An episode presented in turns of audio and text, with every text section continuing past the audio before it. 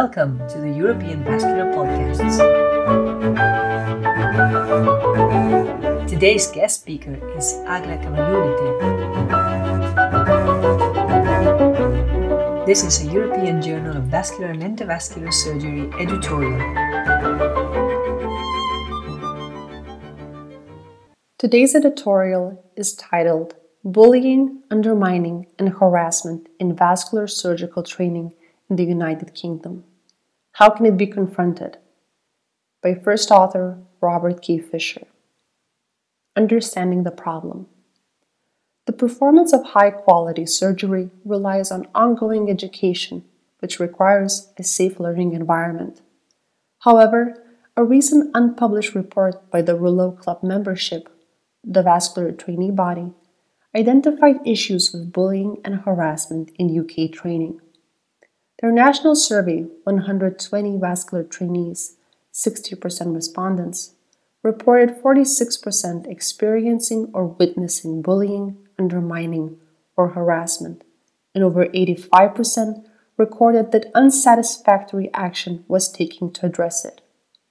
Although not previously recognized in UK vascular training, this has been reported in other specialties in Britain and internationally.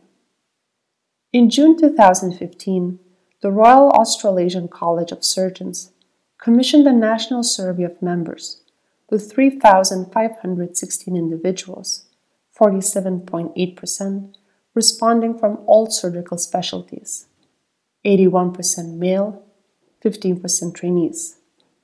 Almost half experienced bullying, 39%, harassment, 19%, discrimination, 18%, or sexual harassment, 7%, in the workplace. Of the trainees, 88% reported experiencing one or more of these behaviors. For those that took action, the commonest outcome was a continuation of the behavior. The greatest barrier to taking action was the potential detrimental effect on future career. Similar alarming data were reported in a Greek study, with 50% of surgical trainees experiencing verbal abuse, 38% threatening behavior, 20% sexual harassment, and only 15% of institutions reporting official support mechanisms. Furthermore, the Royal College of Obstetricians and Gynecologists performed an email survey of UK consultants and fellows, and 44% reported being persistently bullied or undermined.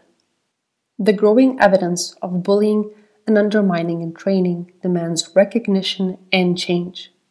One definition of bullying is provided by ACAS, Advisory, Conciliation, and Arbitration Service. Bullying may be characterized as offensive, intimidating, malicious, or insulting behavior, an abuse or misuse of power through the means that undermine, humiliate, denigrate, or injure the recipient. The UK Vascular Training Survey demonstrated elements of this definition across the country. Bullying may have always existed in surgical training and may be related to the culture and personalities attracted to the profession. The demands and stresses of surgery can also drive individuals to unacceptable behavior increased financial and political influences within a state funded health service may also exacerbate work pressures experienced by surgical trainers. The constant conflict between service delivery and training may compound the situation, resulting in adverse behavior. While these pressures and the difficult working and learning environment they create are recognized, bullying behavior is never acceptable and cannot be tolerated there is good evidence it detracts from training productivity and is potentially harmful to trainees and patients. As such, it is beholden on surgeons to recognize those areas needing change.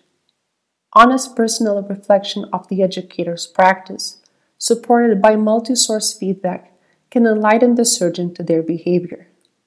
Collaborative team working can also highlight issues within a unit and addressing any problem areas is essential. Facilitating change. Educating the educator is a well established principle, with the Royal Colleges offering specialty specific courses. Training the trainers in training and assessment in the clinical environment, TRACE. The benefit of these over generic courses is the recognition of the unique pressures that surgery exerts on trainers and key issues can be addressed driving behavioral traits. These courses may support the trainer in delivering the required education in a challenging environment and aid understanding of trainee needs and assessment tools. They also highlight the potential for bullying and harassment, how to recognize it, and what resources are available. The surgical community should mandate that their educators have appropriate training, and health institutions should offer financial support. Such trainer education facilitates objective feedback and assessment, which is more robust than subjective criticism. Understanding these processes promotes honest discussion in a more professional and productive manner.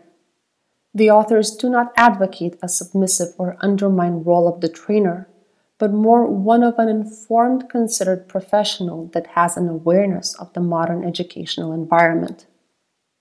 Changing culture within surgery is challenging. Recognizing the problem and how individuals perceive it is the first step. In response to the Australasian College survey on bullying, a retrospective analysis of operating theater video simulation identified that trainees were more aware of instances of harassment and were more likely to intervene than consultants. Such simulated exercises may be useful in supporting the surgical community in evolving a culture whereby recognition and intervention are allowed and respected. The Royal College of Surgeons of Edinburgh recognized the issues of bullying and developed a comprehensive website providing information and support for trainees and trainers. The Vascular Society of GBNI, in collaboration with the Rouleaux Club, have formulated a pathway for referral of bullying issues, incorporating local, regional, and national bodies. In addition, a young consultant group has been developed offering advice and mentorship to trainees and new consultants. Furthermore, statements from the GMC and the Joint Committee for Surgical Training, JCST, on behalf of the Royal Colleges of Great Britain and Ireland, offer advice on recognizing and dealing with bullying, undermining, and harassment. Evidence exists of adverse behaviors in other European countries and the respective trainees may find support from their national societies or draw on the resources offered in this editorial. Summary Evidence suggests that bullying, undermining, and harassment occurs in surgical training at an unacceptable rate and that action is needed. The reluctance of individuals to identify the problem is clear, and the surgical community needs to address these issues to change the training culture and environment. Taking personal responsibility for one's performance as an educator is imperative, and through personal reflection and feedback, we can improve our delivery. The individual interaction between trainer and trainee will be influenced by multiple factors, and their recognition and acceptance by both parties encourage appropriate behavior and avoids conflict we must all be prepared to evolve to the changing environment and educational needs of vascular surgery and address behavioral issues without fear or recrimination. The full reference for this editorial is European Journal of Vascular and Endovascular Surgery, year 2018, issue 56, pages 603 to 604.